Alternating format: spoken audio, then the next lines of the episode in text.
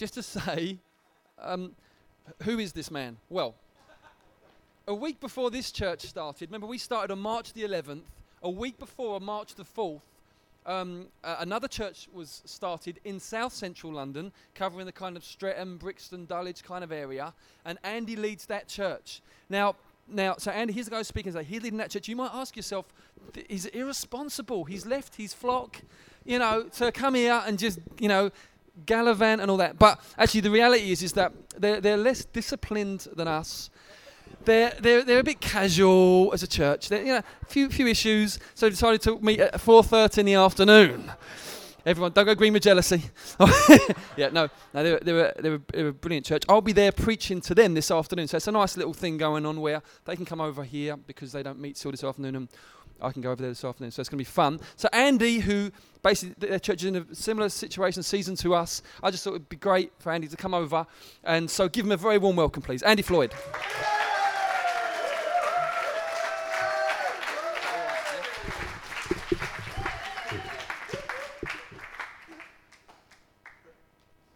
Thank you very much. Is this on? Am I on? Right, I have to say, I've been really looking forward to coming over here. It is fantastic to be here. And uh, one of the reasons I'm so chuffed to be here is that you lot are just so leery. It's amazing. You're just so loud. Uh, so Steph's going to come to us this afternoon and be like, is this place dead or what? So it's great. It is fantastic to be here. And as Steph has said, I lead Beacon Church in uh, South Central London, reaching to Brixton and Streatham, Tulse. We've got a, um, we've got a stand on Streatham Market on the 15th of December, where right on Electric Avenue, where it hits the, uh, the high street, and we're going to be wrapping pre- presents for people free of charge, giving out teas, coffees, soup, all that kind of thing. So we're really looking forward to that, and it's going to be great fun. And I just love the fact I'm here because, as Steph has said, we launched within a week of each other. And for me, this church is like a sister church to us. So although I don't know most of you in this room, I consider this church a sister church, and we're kind of going on parallel journeys together. And things have been going really great with us. I hear really good reports uh, from you guys here. I sent a couple of spies a few weeks ago to check out the land. No, they, they, they, they, went, they, they went of their own accord, and they just came back raving. They said, This church is amazing. The people are so friendly, the worship's so amazing, the preaching's awesome. And I kind of stood there going, Okay, do you want to, do you want to go there? Anyway. We meet at 4.30, as Steph has said, so if any of you do like a lion and you're kind of anywhere near, then you're very welcome to come to us. No, But it is, it is fantastic to be here, and uh, loads has been going on. Now, who here loves Christmas? Christmas is just brilliant. Now, it was interesting because we were videoing some people in Brixton the other day, doing some Vox Pops for our sort of Christmas service. And I asked the question of people, what do you think about Christmas? Do you know what the majority response was? Stressful. Yeah, stressful. It's like I don't like it. I get depressed at Christmas. And I just thought it was so sad. I just thought, man, we've got a really depressed area here. And uh, so I, I, I just thought, I, I couldn't believe it. And I just thought, man, Christmas, Santa, presents, stockings, all that kind of thing. I love Christmas. And I can see from your reaction that you love Christmas too. It's a brilliant time of year. And it's great to start Christmas early. In my house, we start Christmas in sort of September, August, September. We start putting on the Christmas music. This is no lie. We actually do. Get in the Christmas spirit. Uh, it's, it's absolutely brilliant. So we love to do things early. And, uh, and we love to do things early at Beacon as well. So we've, we're starting our Christmas series today, which uh, Steph is beginning. And today is the start of your Christmas series also. So I'm kind of kicking that off. And then next week, you've got your service, which is going to be like brilliant. Um, so I, I, hope it goes really well for you guys. Um, but today I'm going to start the series, and I'm kind of cheating slightly because I am not actually speaking from the classic nativity story. So I'm not going to be talking about kings and shepherds and sheep and. Oh dear. Has anyone, has anyone been to the comedy store? Has anyone ever been to the comedy store in London? Oh, this is it. My, my, my, bro- my younger brother Neville, who probably half of you know, he's kind of f- famous in New Frontier circles. Um, he, he went there once to do like a comedy routine. Like he went for, they have like this gong thing. So you stand up and you have to impress the crowd. And if you don't, you get gonged off. They gong you off. So he gets up. I wasn't planning to say this, but he, get, he got up. He kind of himself made himself look like a geek, stood up with a blue plastic bag and stood there holding it up for a minute without saying a word. And amazingly, he didn't get gonged off.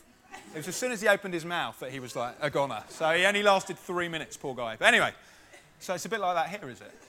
So if I'm getting boring and that kind of thing, I'm out. Gosh. Anyway, great. So today, the passage I've chosen comes immediately after um, the nativity story. And if you've got your Bibles, uh, turn, you'd like to turn to Luke chapter 2. Um, if you don't, just uh, look over someone's shoulder, muscle in, find a Bible. And we're going to read a story which most of you probably know.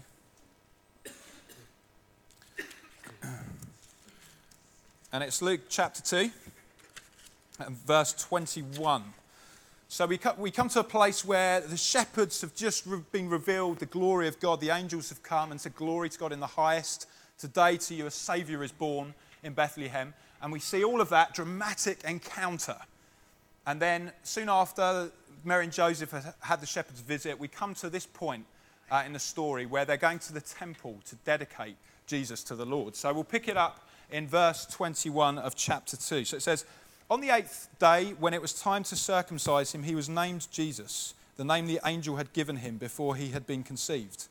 When the time of their purification, according to the law of Moses, had been completed, Joseph and Mary took him to Jerusalem to present him to the Lord.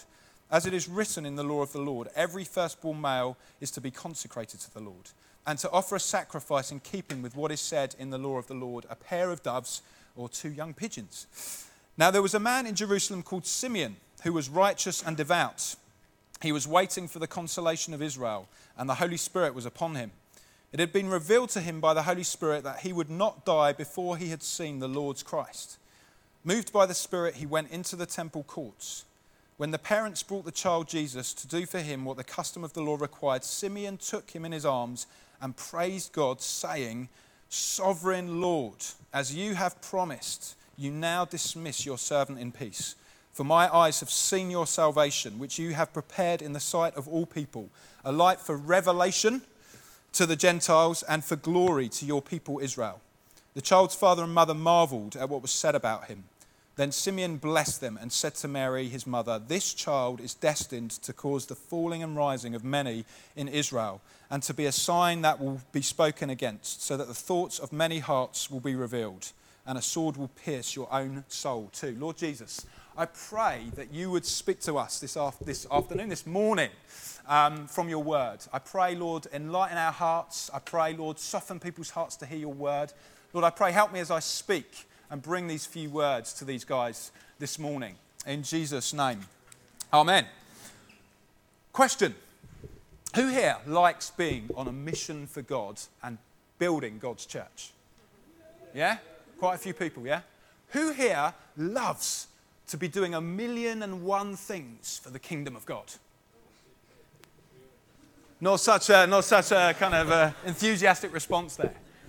But I think for many people, particularly if you're in a young church like Revelation or Beacon in our situation, I would say m- most people, hopefully, have a passion to see God's church built. They have a passion to see the glory of God come into the area that they're trying to reach. And I'm hoping that that is your heart. I know it's Steph's heart, and I know I know a few people here. I know that building a church is an exciting thing to do, but it's also a heck of a lot of work. There's lots to do, things to set up, offerings to raise, all sorts of things but it is exciting to build God's church. And I don't know about you, but I love hearing about and, and having sermons spoken to me about mighty men of God. Don't you? Mighty men of God. Men like Moses, who brought two million of people out of captivity. Men like David, who slew this giant as a little boy. Wow, what a great man of God. And, and men like Paul, who stood for God no matter what, who went through hell and high water and stood firm for God. I love men of God like that. I love to hear about people of God, don't you? It's absolutely fantastic.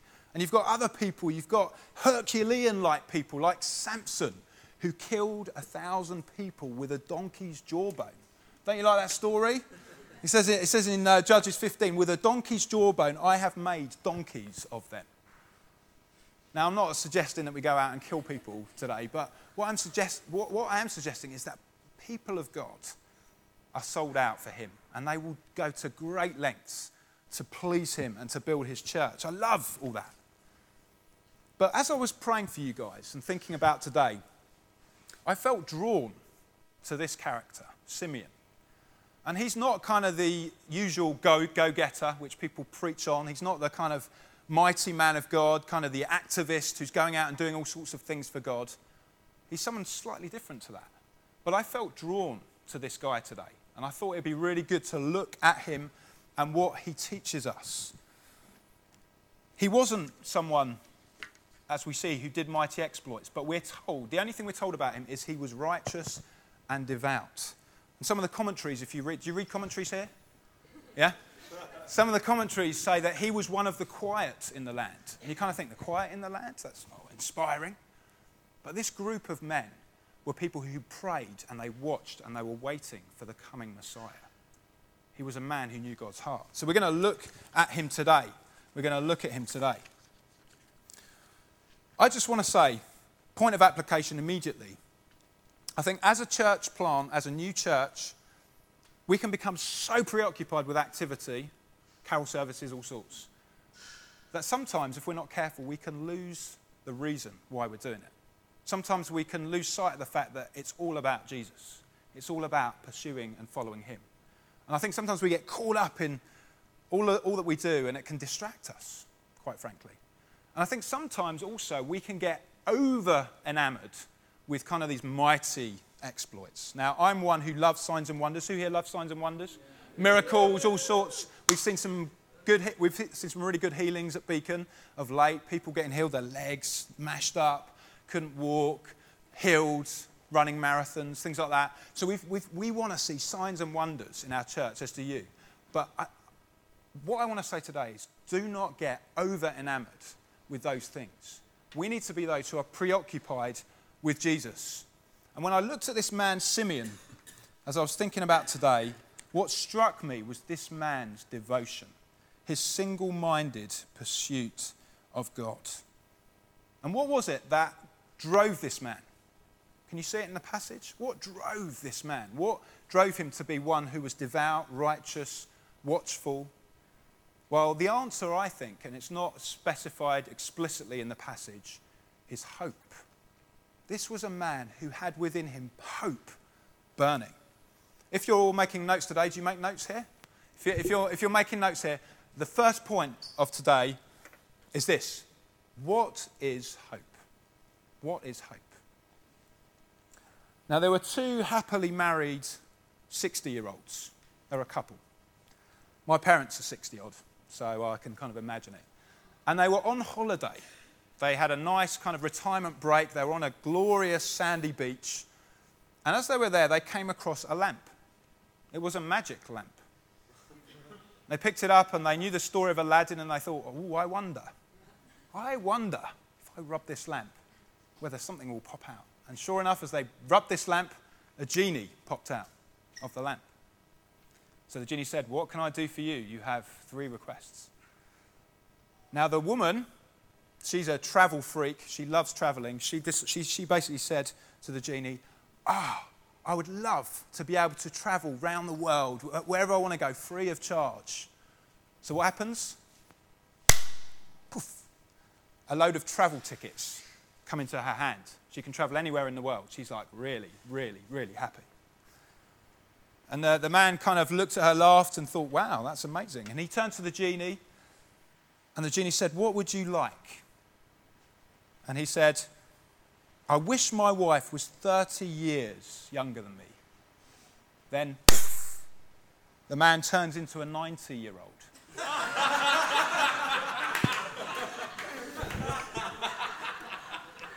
the moral of the story be careful what you wish for. Now, in our, in our culture, in our society, when people talk about hope, often they talk about what they mean is wishful thinking. It's like make a wish, on your birthday, you blow out your candles. What are you wishing for? You close your eyes and you kind of vainly hope for something. And it's just wishful thinking, isn't it? That's what it is. Yeah, when we talk about hope in our society, it's just wishful thinking. Has anyone here seen The Shawshank Redemption? Yeah. What a great film. That film, did you know that film flopped in the box office?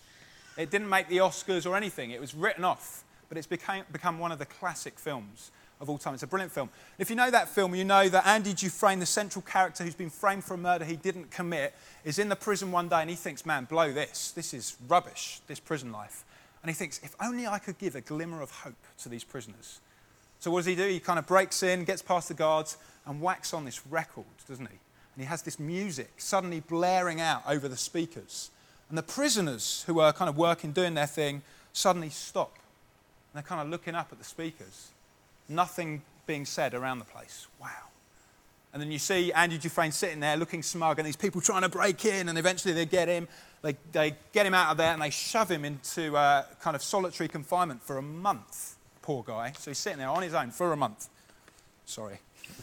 Um, and he's, he's stuck there in solitary. And then he comes out, and the next scene you see, he's coming to his mates in the canteen, sits down with them, and they kind of look at him and they go, Andy, what possessed you to do that? You knew solitary would wait for you if you did something like that. And he said, Hope. I wanted to give the prisoners hope. And if you know the story, Red, the Morgan Freeman character, says the following He says, Hope can drive a man insane. It's got no use on the inside. You'd better get used to that idea. Why does he say that? Well, because he doesn't really understand what hope is. To him, hope is a pipe dream. Hope is clinging to and longing for the impossible. Hope to him is a man condemned to life in a prison, believing the highly improbable scenario that one day perhaps he will no longer be bound by the grim walls of that prison and will be set free. And I think many in our culture look at it that way. And I think because of this, many see hope as a commodity which is weak and undesirable. If you were in a supermarket and you could buy any attribute, you'd be rushing around looking for strength, courage, love, all these kinds of things hope would almost be in the bargain bucket. It'd be like, uh, yeah, it was, it's quite nice, but actually it's quite cheap. And I think hope has been cheapened in our society. The other day, uh, some relatives of my housemate came over to my house. Uh, they were on their way to Amsterdam for a bit of a, a drink and drugs binge, I think. um, they came early to our house and they were very leery. And it was about eight in the morning, and I was like, oh gosh, I've barely woken up. No, I had been awake for since five praying, obviously. But um, um, anyway, uh, they, they kind of woke me up, and they were, they were there, and they were Welsh. Okay, they were Welsh. Sorry, is there any Welsh people here? Oh, no. Uh, they were Welsh. Anyway, so, so they immediately, the conversation went to the football, to England, getting knocked out. And the guy said to me, he said, You guys did well. You're at 2 all, but then Croatia scored to make it 3 2. And he said, basically, you guys were reduced to hoping. You were reduced to hoping. And yeah, I guess we were, weren't we? It was a bit shocking. But it struck me, I thought, wow, that is what people look at hope as being just something you cling to, something you're reduced to. The Bible calls this kind of wishful thinking vain hope. In Psalm 33 17, it says the following I've never seen this verse before, it's a great verse. A horse is a vain hope for deliverance. Despite its great strength, it cannot save. Yeah? Are you guys cultured here? You are cultured, yeah? You're educated people, yeah? Okay. There was a man called Thomas Moore, and he wrote in a letter to the English poet Lord Byron the following But what is hope? Nothing but the paint on the face of existence. The least touch of truth rubs it off. Isn't that sad? Yeah? That someone looks at hope, and basically, hope isn't grounded in truth. In fact, truth is the enemy of hope because truth exposes hope for what it is just a pipe dream. But what we believe as Christians, what biblical hope is, is it's something that is grounded and rooted in truth. So let's quickly investigate by going back to the story. In, in verse 25 of chapter 2, it says of Simeon that he was waiting for the consolation of Israel. This man was waiting. Why was he waiting?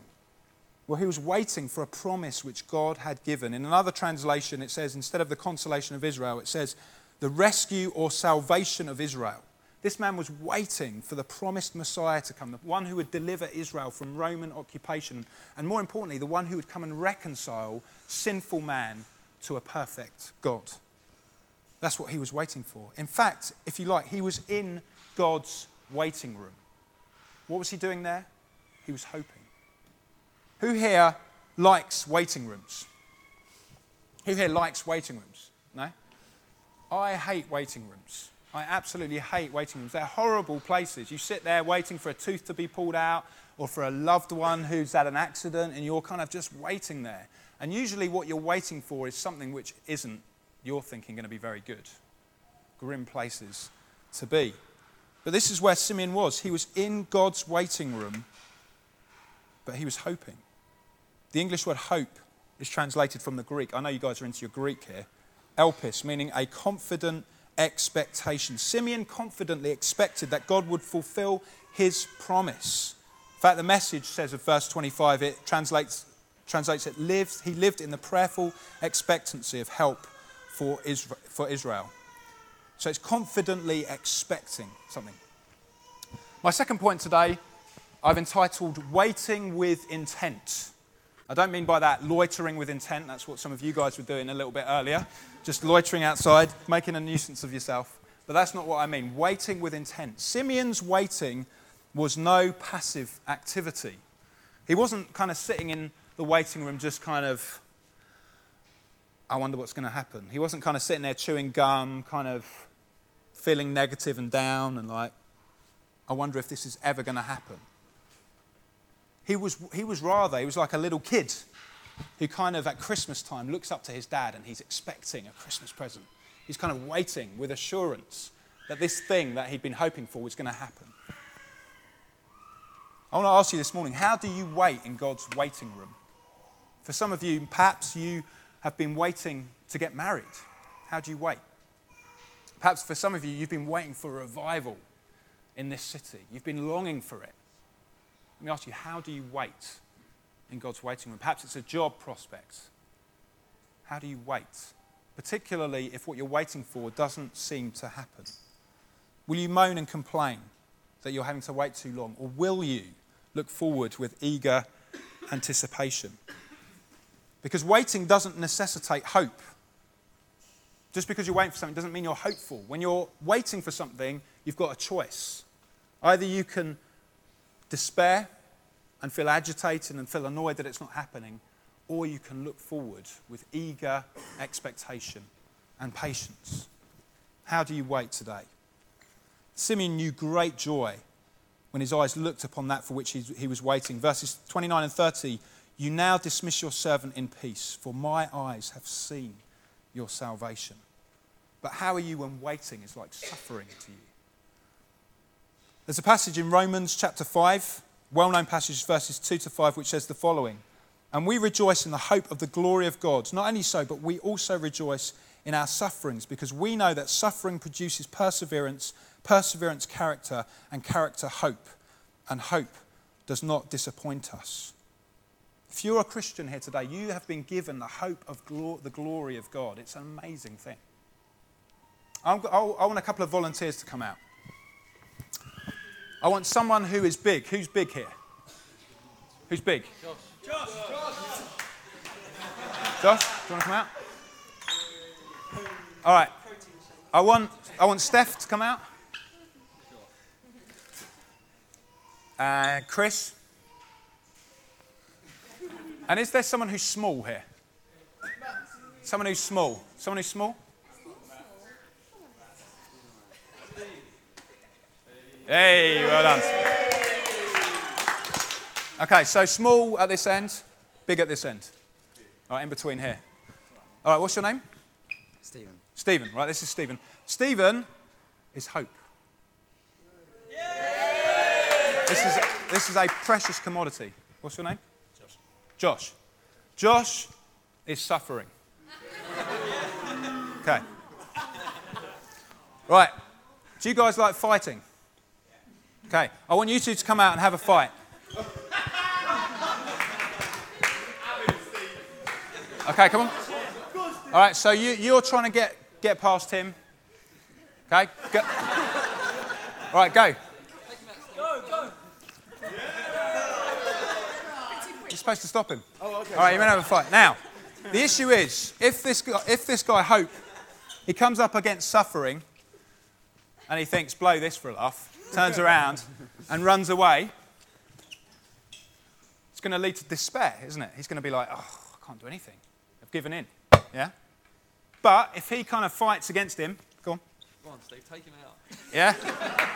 all right. He, all right, he's small at the moment, but he develops. He becomes stronger. Okay? And he becomes perseverance. His perseverance. And again, go. Nice.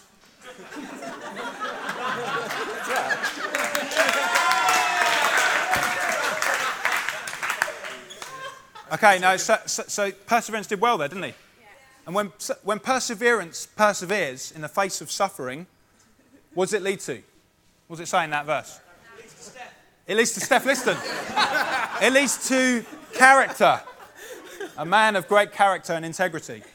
And so, Steph, do you want to um, step up?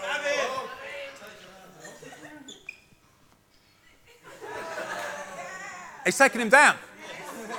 Brilliant. And so, what happens in this process? Yeah, hope leads to perseverance, leads to character. And then basically, we get to this point, suffering is in the way. And suddenly, hope, which is small and tiny and it's kind of like struggling away, the two of them switch. So, do you want to go to that end? You come this end? Suddenly, we've got. So, we've had suffering, and basically, sorry, I've got this the wrong way around. Come back. I've messed up the illustration. Suddenly, what was hope is hit now like this stocky, strong. Okay, suddenly we have hope, and suffering is a lot smaller. And if we wait, okay, and we, we wait with hope, all right, then the suffering which we encounter suddenly becomes smaller to us, and hope becomes robust and becomes strong. And that's what that passage is talking about. Yeah? If we, if we persevere in the face of suffering, the, the little hope that we might have that could become, I can't do this, becomes glorious. It becomes great. It becomes strong and robust. Okay, thanks, guys. That's brilliant. Well done.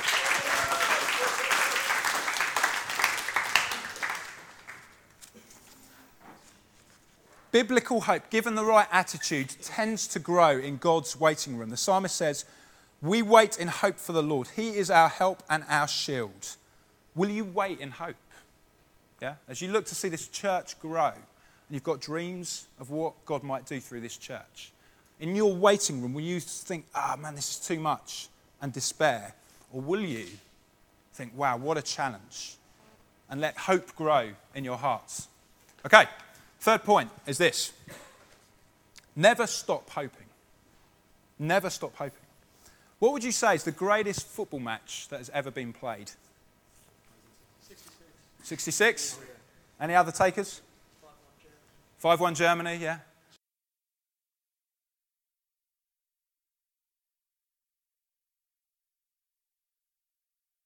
Still as strong and vigorous as he was when he was 40. And I know at 40 most people give up. Well, they don't really.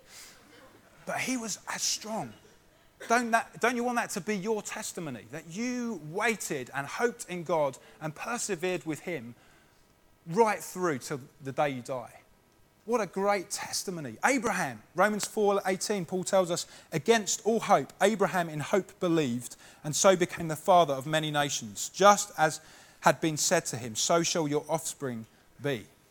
Are you old here this afternoon or this morning? Perhaps you feel old. Chris, I know, has got a newborn baby. He feels old at times. He feels weak.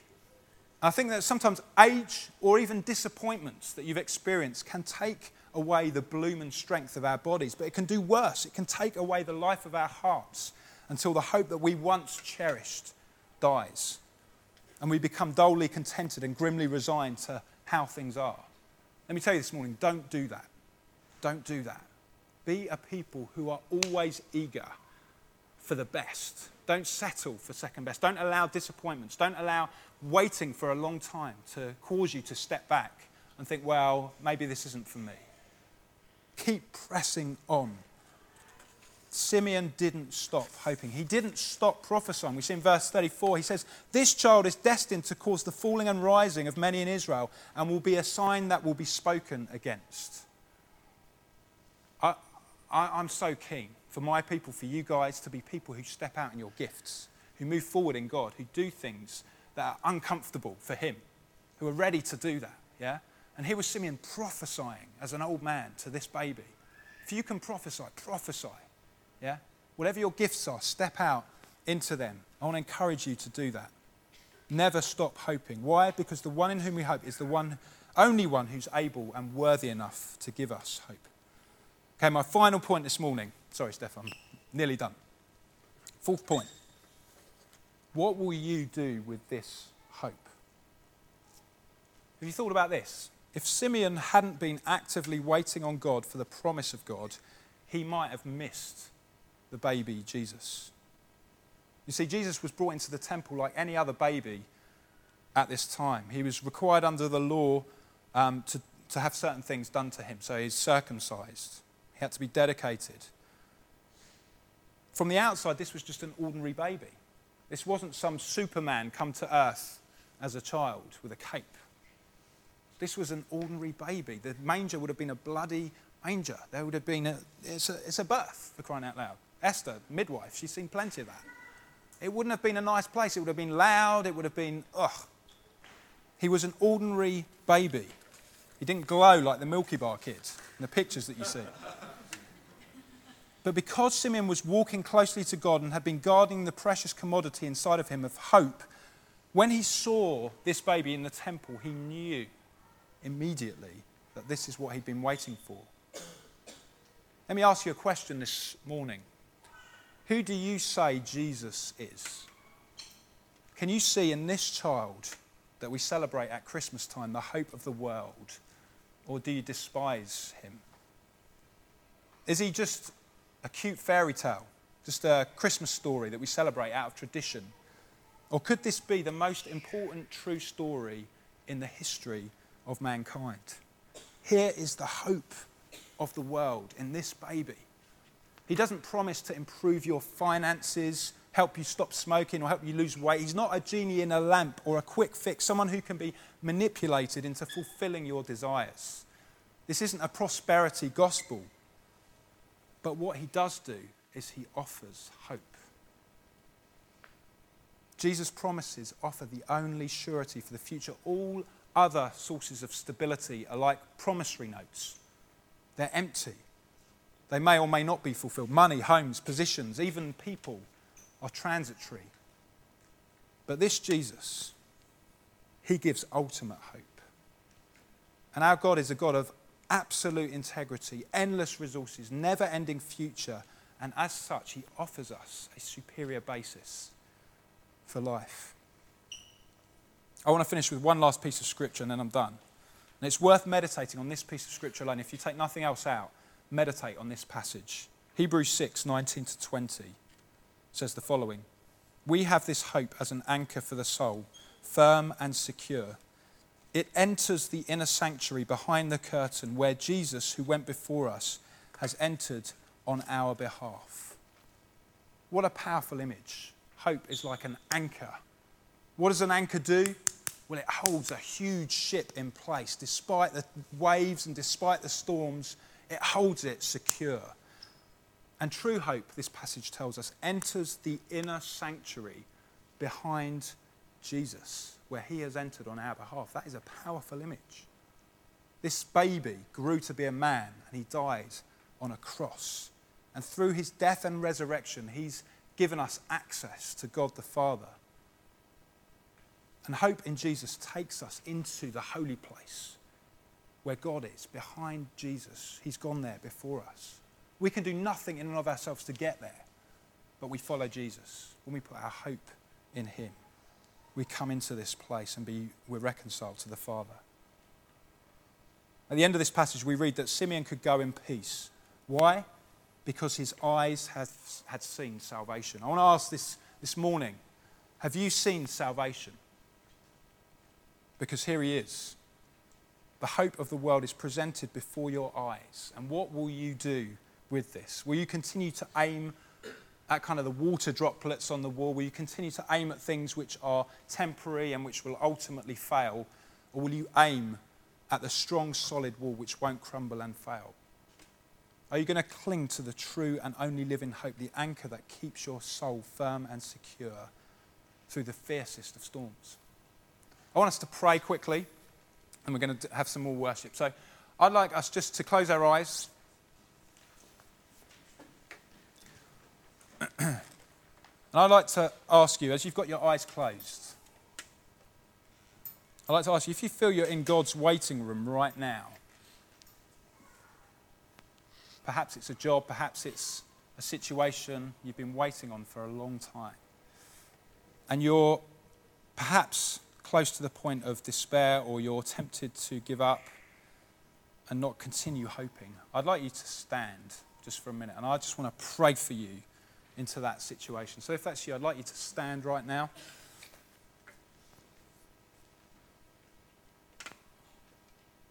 Great. And I'd like just to read you something. Just listen to this. My life is but a weaving between my God and me. I do not choose the colours, he worketh steadily. Oft times he weaveth sorrow, and I in foolish pride forget he sees the upper and I the underside. Not till the loom is silent and the shuttles cease to fly will God unroll the canvas and explain the reason why. The dark threads are as needful in the skilful weaver's hand as the threads of gold and silver in the pattern he has planned. Lord Jesus, I want to pray for these guys right now. I want to pray for each of them in the situations they're facing, the things that they have been waiting for, hoping for, the things which they're worried may never happen. And they're kind of wondering. Lord, I pray for your peace to rest on them. I pray for your grace in their lives right now. I pray that you would be with them and give them great strength and fortitude. Lord Jesus, you are a great God. Lord, you have given us ultimate hope, and you have come to these ones here to give true and genuine hope. I pray, be with them. Be with them. Oh God, mighty God, Spirit of God, come work in their lives. Thank you, Jesus. Thank you, Jesus. Thank you, Lord. Okay, just let's keep our eyes closed. If those guys want to just sit down. My last point this morning was what will you do with this hope? And if that struck you, and you've never put your hope in Jesus, the source of all hope, if you've never done that, if you've never said yes to Jesus, I'd like you just to raise your hand this, this, this morning. If you've never done that and you want to, for the first time, say, Yes, I put my trust, my hope in you. I'd like you just to raise your hand. I'll just give a minute. Okay, we've got one. Any others? Any others want to say yes to Jesus for the first time?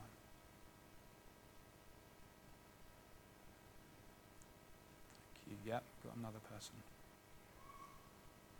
Any, any others? Any others want to say yes? The ultimate hope. This baby it's not a fairy tale. This is the hope of the world. Just raise your hands.